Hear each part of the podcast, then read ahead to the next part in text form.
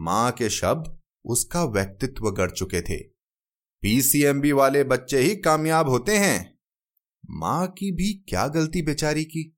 वो हमारे कोड़ी समाज का एक छोटा सा अंश मात्र थी, जिसमें आज भी वैज्ञानिकों, गणितज्ञों या इस ज्ञान से जुड़े पेशे वाले लोगों की जो इज़्ज़त अफजाई है, उसे देख उस इज़्ज़त और पैसे को पाने की होड़ में सभी मतवाले हैं। आप सुन रहे हैं कहानी जानी अनजानी, पीयूष अग्रवाल के साथ। चलिए, आज की कहानी का सफ़र शुरू करते हैं।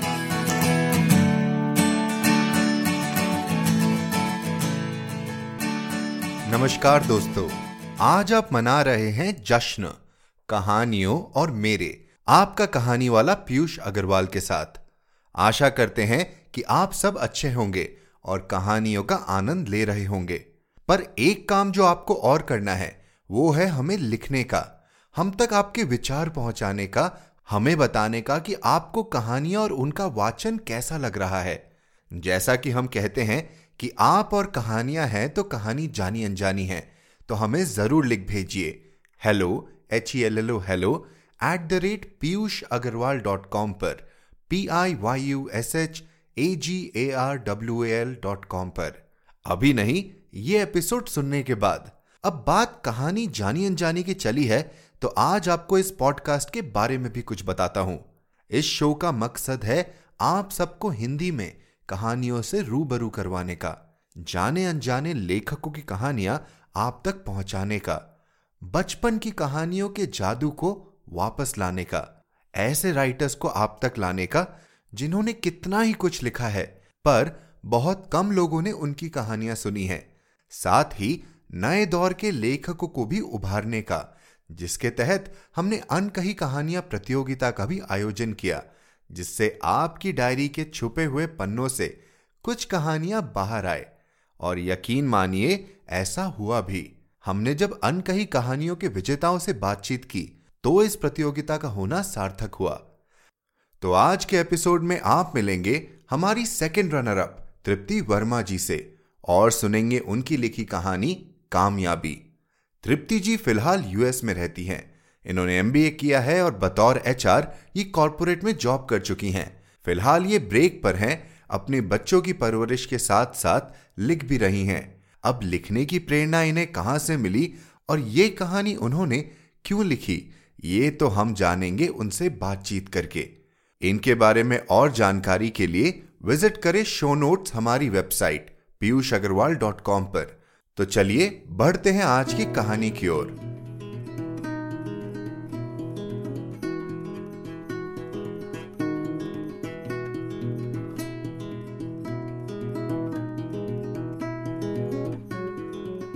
कामयाबी, तृप्ति वर्मा।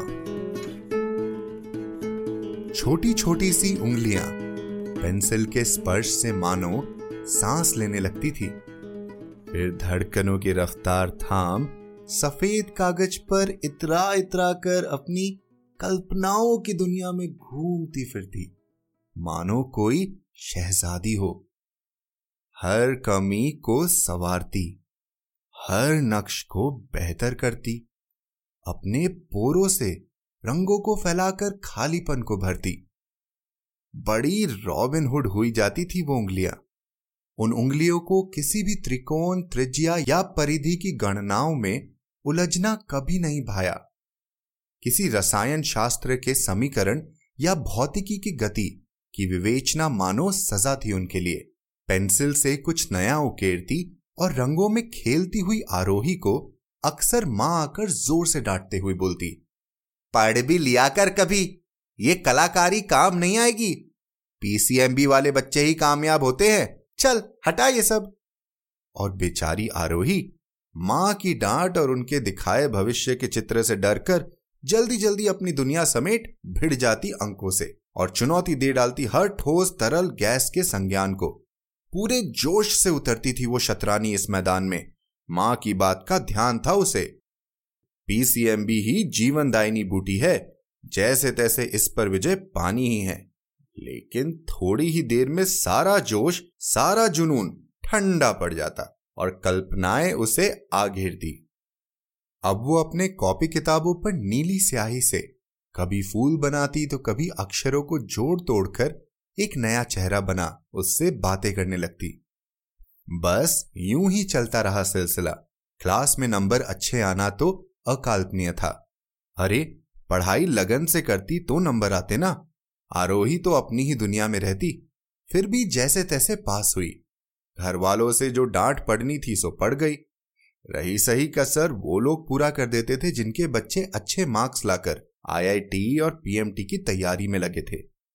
आरोही की समझ सिर्फ़ इतनी थी कि वो बुद्धू और नालायक है, जो कभी अपने परिवार को सुख नहीं दे पाई। पढ़ाई तो उसके लिए माउंट एवरेस्ट की चढ़ाई से भी ज़्यादा मुश्किल काम था।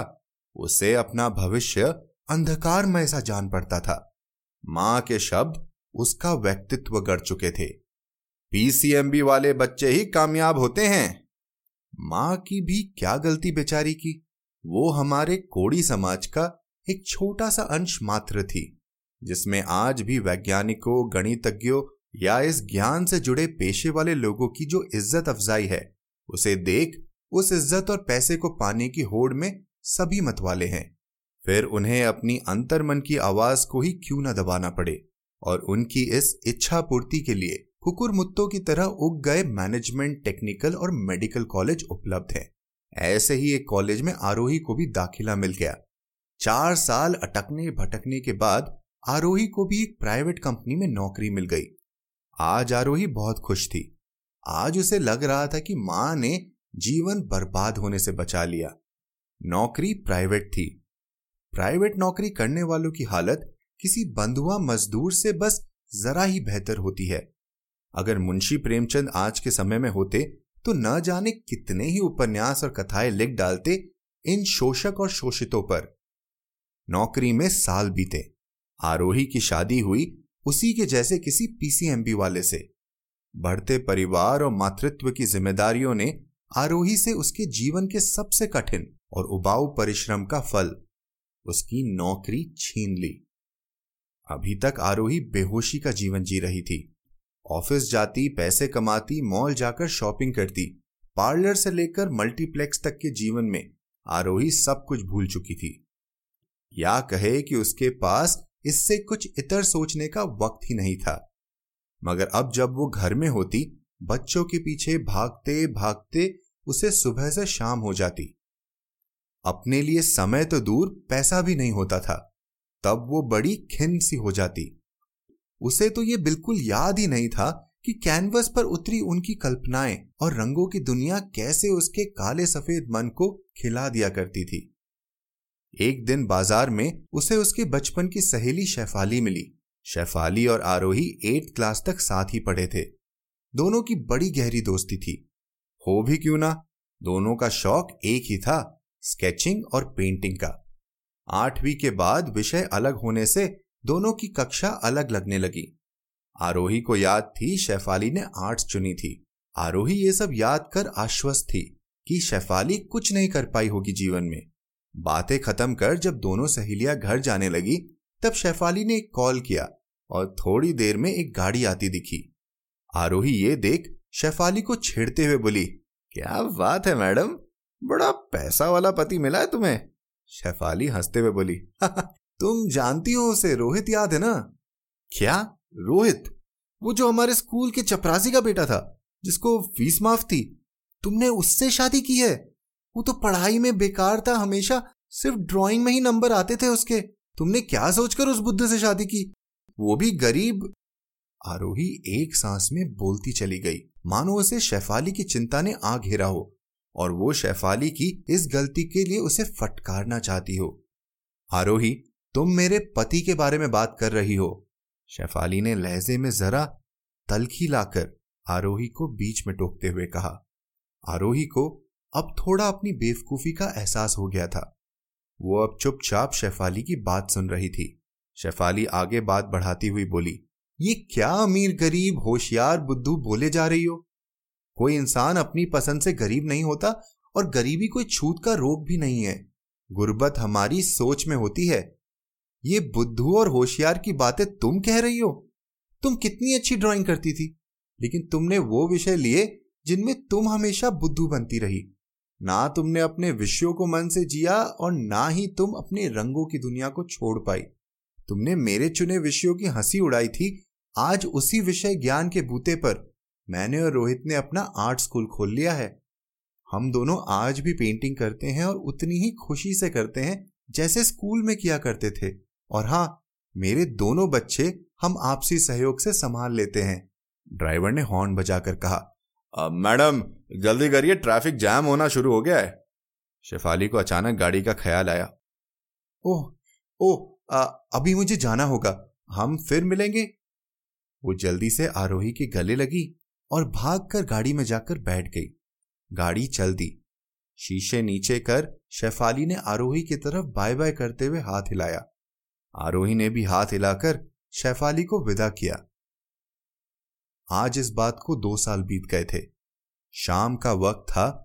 आरोही अपनी बालकनी में सुकून से बैठी चाय पी रही थी और उसकी सात साल की बेटी सानवी पास ही में कुछ ड्राइंग बना रही थी। हाँ सानवी की ड्राइंग बचपन वाली आरोही के ड्राइंग से कहीं ज़्यादा बेहतर थी। हो भी क्यों ना? सानवी अपनी शेफाली मौसी के आर्ट स्कूल में बेस्ट स्टूडेंट जो थी।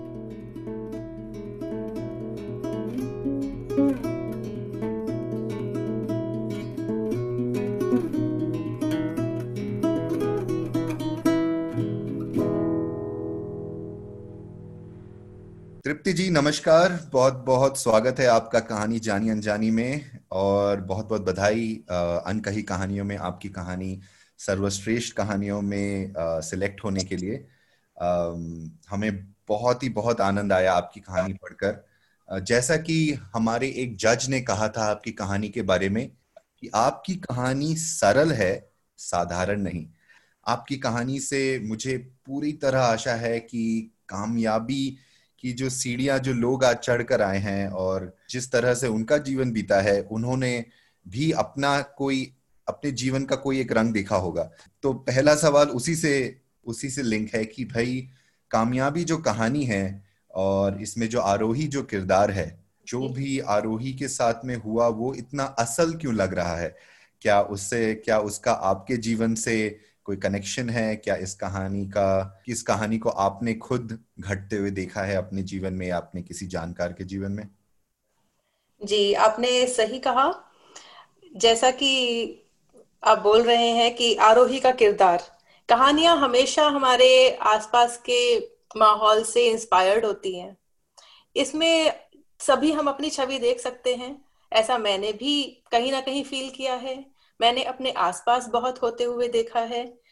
आज की टाइम में अगर हम बोले जो हम लोग जो अपने जनरेशन से गुजर के आए हैं तब भी यही होता था कि हाँ भाई एक सर्टेन स्ट्रीम पकड़ ली कि यही दो फ़ील्ड हैं इनमें निकल जाओ तो आप सफल हो तब आप कामयाब हो। जो बच्चे पढ़ रहे हैं हर कोई इतना ज़्यादा नहीं अपने बारे में सोच पाता या इंट्रोस्पेक्ट कर पाता या इतना गहन होता वो सिर्फ़ ये है कि हाँ पापा मम्मी ने बोला है चलो यही ठीक है कर लेते हैं। अक्सर ऐसा करते जाते हैं करते जाते हैं आगे बढ़ते भी जाते हैं ज़िंदगी भर उनको समझ नहीं आता कि वो किस ट्रैक पे थे। कुछ को आता है कुछ को नहीं आता। तो ऐसा ही आरोही का किरदार भी था उसमें अगर आप देखें तो आखिर तक भी वो इसी गुमान में थी कि भाई परफेक्ट है सब कुछ। उसको एहसास हुआ आखिर में जाके जब उसने अपनी आँखों से देखा कि नहीं, जीवन की सच्चाई कुछ और भी है। एकदम एकदम। और जब वो शेफाली से मिलती हैं और फिर शेफाली जब उन्हें बताती है कि उन्होंने रोहित से शादी की है तो उसके बाद जो उनका जो एक आउटबर्स्ट है कि भाई कैसे, क्यों, कैसे कर लिया तूने, ये, वो, एक एक हद तक तो वो लगता है कि भाई वो अपने दोस्त के लिए बहुत कंसर्न है, इसलिए वो ये सब बोल रही है। एक तरह से इसलिए कह रही क्योंकि उनका कोई भ्रम टूट गया हो। जैसे कि उन्हें उन्हें अचानक से लगा कि, अरे, कोई इतना कामयाब कैसे हो सकता है जब उन्होंने ये वाला रास्ता अपनाया जिसके लिए मुझे मना किया गया था, जो मैं नहीं अपना पाई? जी, बिल्कुल आपने सही पहचाना। एक तो यही कि ऐसा भी हो सकता है।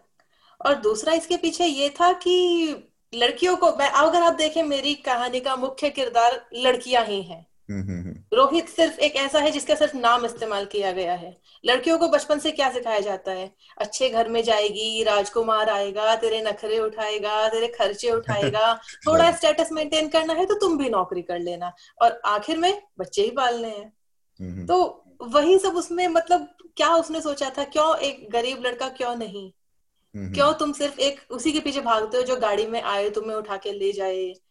अगर हमें एक लाइफ जीनी होती है। दूसरा अगर मैं आपसे बोलूँ कि आज की तारीख में अगर हम पहले की बात करें गाँव देहात में बच्चे एंजॉय किया करते थे नेचर एंजॉय करते थे।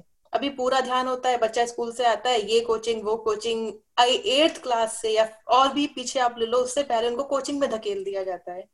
विल दे रियली अंडरस्टैंड कि लाइफ की रियलिटीज क्या है? वो तो आगे ही नहीं निकल पाएँगे। इन सब चीज़ों से कि ये गणित है, ये विज्ञान है, उनके अंदर क्या है, वो जान ही नहीं पाएँगे। और ऐसे में जैसे आपने बोला, मैं सच्चे ऐसे लोगों को जानती हूँ कि जिनके साथ ऐसा है, वो आज भी उनको नहीं पता कि वो क्या लाइफ जी रहे हैं।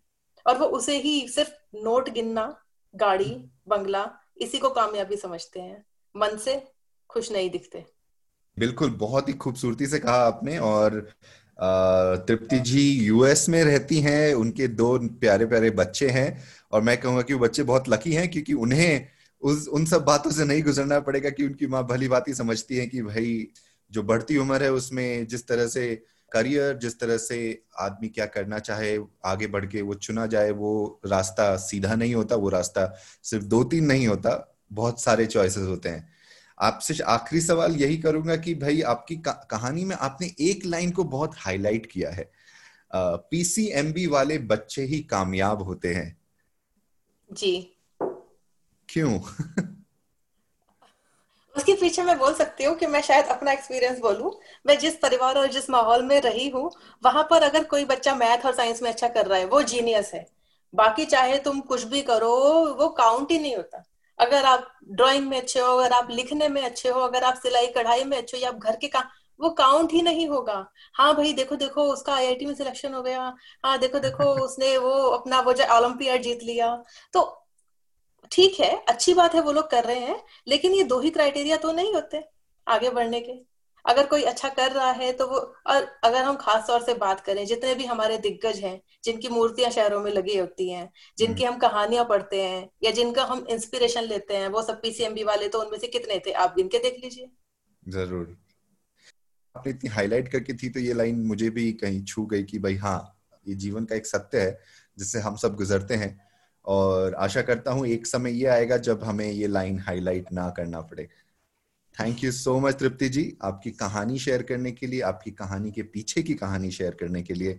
और मैं आशा करता हूँ कि भाई हमारे सुनने वालों को आपकी कहानी बहुत पसंद आई हो। थैंक यू शुक्रिया। तो दोस्तों ये थी हमारी आज की कहानी। और तृप्ति जी से बातचीत के अंश। जब हमने इनकी कहानी पढ़ी तो हमें लगा कि यह कहानी कहीं ना कहीं हमें अपनी रोज़मर्रा की सच्चाइयों से रूबरू करवाती हैं। जिस दौर से शायद हम सब भी कहीं ना कहीं गुजर चुके हैं या गुजर रहे हैं, क्या आपके पास भी ऐसा कोई वाक्य है जो आपको कहानी सुनते ही याद आया? हमें ज़रूर बताएँ और लिख भेजिए hello at the rate Piyush Agarwal dot com पर। तो बस बने रहिए कहानी जानी अनजानी के साथ। इस नोट पर मैं आपसे विदा लेता हूँ। हमें सब्सक्राइब करना ना भूलें आपकी पसंदीदा पॉडकास्टिंग ऐप पर और एप्पल पॉडकास्ट पर अपना रिव्यू भी दे।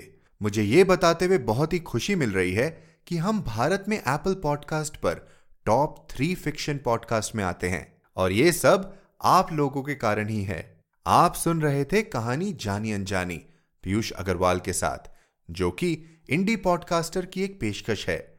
तो हम आपसे मिलते रहेंगे हर शुक्रवार। तब तक के लिए अपना ध्यान रखिए, स्वस्थ रहिए और मुस्कुराते रहिए।